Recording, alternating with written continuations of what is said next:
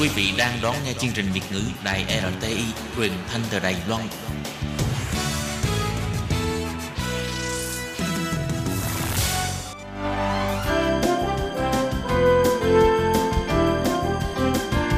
Xin mời quý vị và các bạn đến với chuyên mục Nhìn ra thế giới. Chuyên mục này gồm những nội dung liên quan đến quốc tế,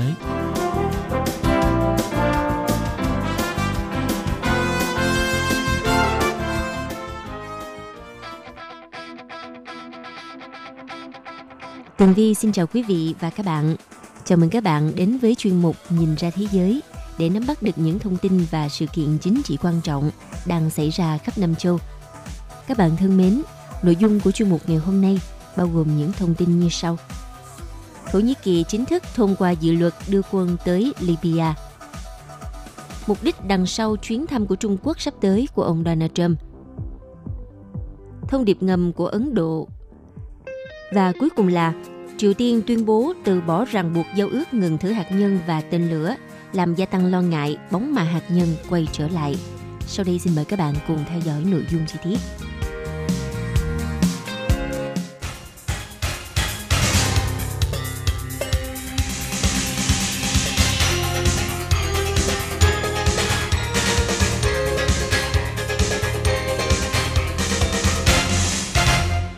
Thưa quý vị, sau cuộc thảo luận vào ngày 2 tháng 1 năm 2020, Quốc hội của Thổ Nhĩ Kỳ đã thông qua một dự luật bật đèn xanh cho việc triển khai quân đội nước này tại Libya. Trong đó 325 nghị sĩ bỏ phiếu ủng hộ và chỉ có 184 nghị sĩ bỏ phiếu chống lại động thái này. Theo ông Ismet Zimaz là một thành viên của đảng AKP thuộc quyền của Tổng thống Recep Tayyip Erdogan cho biết, Libya có chính phủ hợp pháp đang bị đe dọa và điều này có thể làm lan tỏa bất ổn sang Thổ Nhĩ Kỳ. Những người ngại thực hiện các bước đi trên có nguy cơ đẩy con em chúng ta vào một mối nguy hiểm lớn hơn. Đồng thời, quyết định đưa quân sang Libya của Thổ Nhĩ Kỳ cũng đã gặp phải sự phản kháng từ đất nước Ai Cập. Dự luật triển khai quân sang Libya được đưa ra sau khi Thổ Nhĩ Kỳ ký một thỏa thuận hợp tác quân sự năm 2019 với chính phủ Hiệp định Quốc gia Libya GNA ở Tripoli – và họ đã yêu cầu Thổ Nhĩ Kỳ hỗ trợ quân sự. Tripoli đã bị nguyên soái Khalifa Haftar bao vây. Lực lượng của ông này đã kiểm soát hầu hết phần phía đông Libya, nhưng ông lại không được Liên Hợp Quốc công nhận như chính phủ Hiệp định Quốc gia Libya GNA. Phó Tổng thống Thổ Nhĩ Kỳ ngài Fuad Oktay trước đó cho biết Ankara sẽ đưa số quân cần thiết khi có nhu cầu, nhưng cho rằng điều này không cần nếu quân đội quốc gia Libya do ông Haftar dẫn đầu dừng cuộc tấn công nhắm vào Tripoli.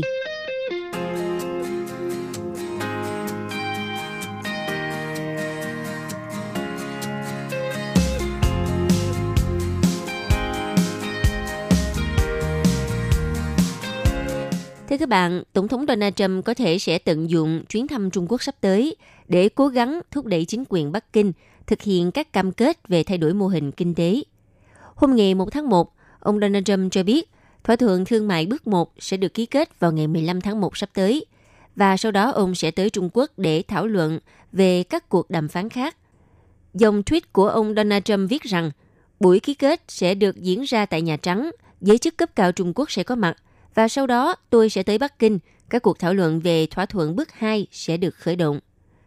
Trước đó, hồi giữa tháng 12, Mỹ và Trung Quốc tuyên bố đã đạt được bước đột phá trong tiến trình đàm phán thương mại kéo dài gần 2 năm khi Washington hủy bỏ và giảm bớt các mức thuế đánh vào hàng Trung Quốc. Đổi lại thì phía Bắc Kinh cũng đồng ý mua thêm nông sản cũng như tăng cường việc bảo vệ tài sản trí tuệ hơn nữa.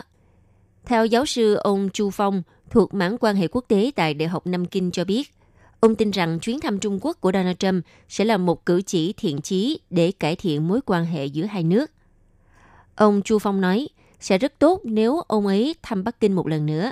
Ông ấy cũng nên mời Chủ tịch Trung Quốc Tập Cận Bình tới Mỹ để cải thiện mối quan hệ giữa Mỹ và Trung Quốc. Tuy nhiên, theo giáo sư Shi Yi-hong thuộc trường Đại học Nhân dân Bắc Kinh là nhận định rằng ông Donald Trump sẽ đưa ra nhiều yêu cầu cho phía Trung Quốc trong chuyến thăm sắp tới. Giáo sư Shin cho biết, ông Trump có thể sẽ sử dụng bất kỳ những thiện cảm tích cực được tạo ra bởi thỏa thuận bước một để thúc đẩy Bắc Kinh đưa ra thêm nhiều nhượng bộ hơn nữa khi ông thăm Trung Quốc. Những nhượng bộ này sẽ bao gồm việc Mỹ yêu cầu Trung Quốc mua thêm nhiều hàng hóa, ngay cả khi Trung Quốc không có nhu cầu nội địa cao về những sản phẩm đó, cũng như buộc Bắc Kinh phải cam kết thực hiện những cải cách mang tính cấu trúc. Bên cạnh đó, nhiều quan chức cho biết, thỏa thuận bước 2 sẽ được quyết định bởi việc thỏa thuận bước 1 được thực hiện ra sao. Những vấn đề nan giải như việc chính phủ Trung Quốc cắt giảm trợ cấp cho các công ty quốc doanh dự kiến sẽ được giải quyết trong thỏa thuận bước 2. Tuy nhiên, nhiều chuyên gia vẫn tỏ ra hoài nghi về việc thỏa thuận bước 2 liệu có đạt được trước khi cuộc bầu cử tổng thống Mỹ năm 2020 diễn ra hay không. Theo giáo sư Shin nói thêm, bất kể thỏa thuận bước 1 xảy ra điều gì, ông Donald Trump cũng sẽ không thay đổi cách tiếp cận trong vấn đề đàm phán với Trung Quốc. Ông ấy sẽ luôn cố gắng buộc Trung Quốc phải bỏ ra nhiều hơn nữa. Thêm một chuyên gia giáo sư thuộc Đại học Bắc Kinh, ông Jia Qingguo cho biết, chuyến thăm của người đứng đầu Nhà Trắng tới Trung Quốc sẽ giúp việc giao thương giữa Mỹ và Trung Quốc ổn định hơn. Đồng thời chuyến thăm này cũng sẽ định hình sự thống nhất Mỹ và Trung Quốc về những vấn đề được bàn luận trong các cuộc đàm phán sắp tới của bước 2 họ sẽ phải đạt được sự đồng thuận về những gì có thể đạt được trong bước 2. Nếu không được sự đồng thuận thì chuyến thăm này sẽ vô cùng khó khăn đối với Trung Quốc.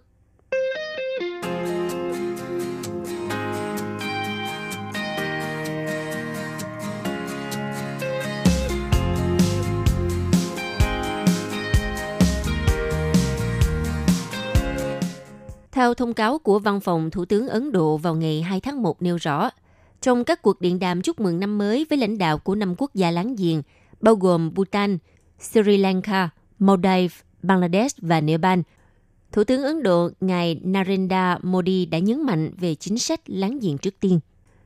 Thủ tướng Modi khẳng định cam kết của Ấn Độ về chính sách láng giềng trước tiên, cũng như tầm nhìn về hòa bình, an ninh thịnh vượng và tiến bộ chung đối với tất cả bạn bè và đối tác của Ấn Độ trong khu vực – Ngoài ra, ông Modi cũng nhấn mạnh tới chủ trương tăng cường các mối quan hệ và hợp tác song phương với các nhà lãnh đạo của năm quốc gia láng giềng này trong năm 2020.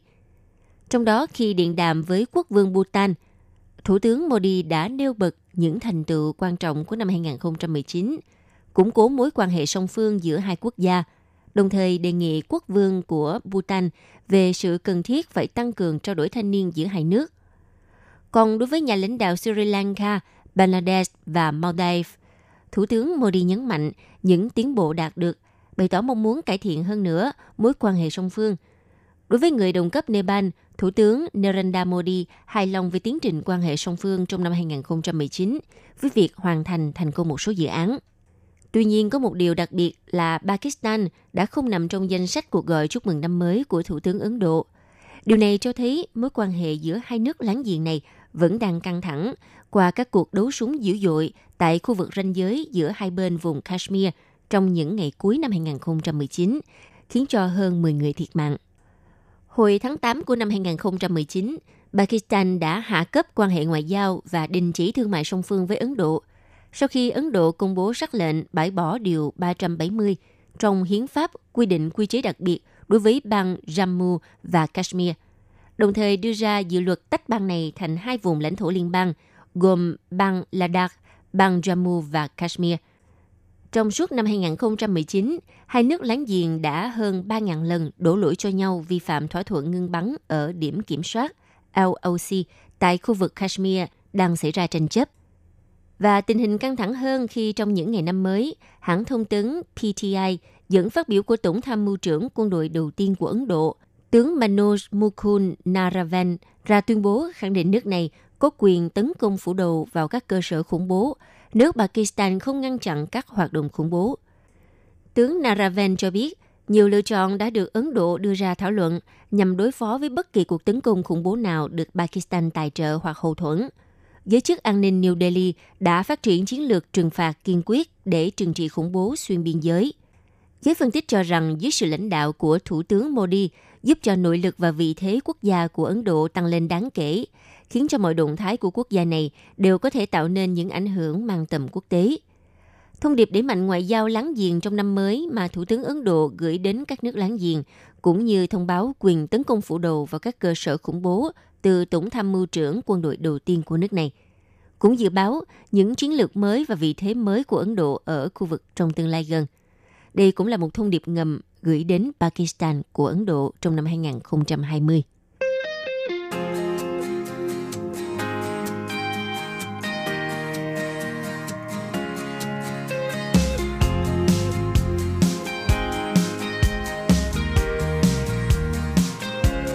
Thưa các bạn, vào ngày 31 tháng 12 năm 2019, sau nhiều tháng cảnh báo với món quà Giáng sinh dành cho Mỹ, thì nhà lãnh đạo Triều Tiên Kim Jong-un đã có một tuyên bố khiến cho dư luận lo ngại khi ông tiết lộ nước này sẽ trình làng các vũ khí chiến lược mới trong tương lai gần.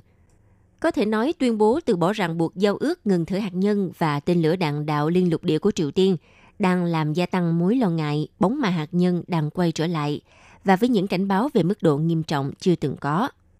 Trong bài phát biểu, nhà lãnh đạo Triều Tiên Kim Jong-un nhấn mạnh không có lý do nào để Triều Tiên phải đơn phương ràng buộc bởi cam kết nữa. Thế giới sẽ chứng kiến một vũ khí chiến lược mới của Triều Tiên trong tương lai gần. Ông cũng công khai tuyên bố rằng ngành công nghiệp vũ khí của Triều Tiên nên sản xuất hàng loạt đồ đạn hạt nhân và tên lửa đạn đạo.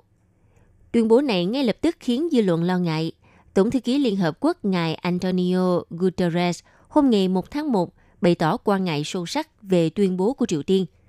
Theo ông Guterres, không phổ biến hạt nhân vẫn là một trụ cột cơ bản của an ninh hạt nhân toàn cầu và phải được duy trì, đồng thời khẳng định can dự ngoại giao là con đường duy nhất dẫn tới hòa bình bền vững.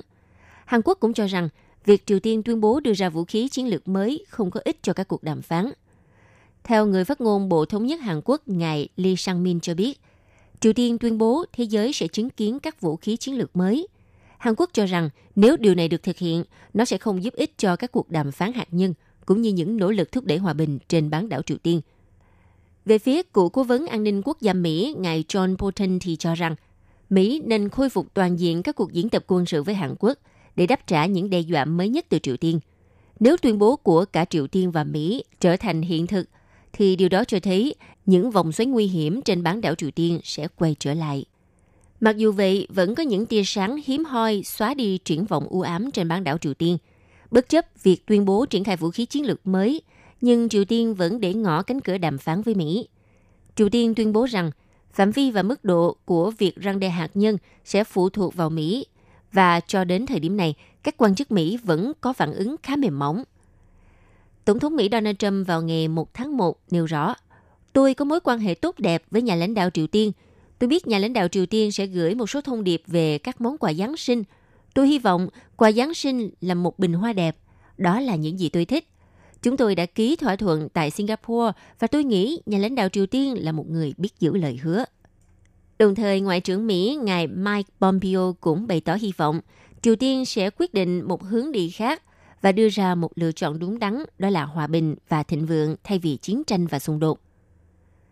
Như vậy, đánh giá về những diễn biến mới nhất trên bán đảo Triều Tiên, các chuyên gia thuộc Trung tâm Chiến lược Quốc gia ở Washington cho rằng, với cảnh báo về khả năng sẵn sàng phóng ICBM, cho thấy Triều Tiên muốn sử dụng sức mạnh răng đe hạt nhân để đạt được hai nhượng bộ mà nước này mong muốn.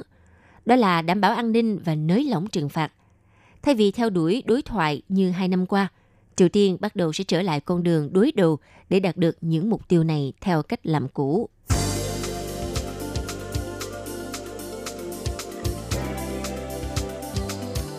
Quý vị và các bạn thân mến, vừa rồi là chuyên mục Nhìn ra thế giới do Tường Vi biên tập và thực hiện. Xin cảm ơn sự chú ý đón nghe của các bạn. Hẹn gặp lại trong chuyên mục tuần sau cũng vào giờ này. Bye bye!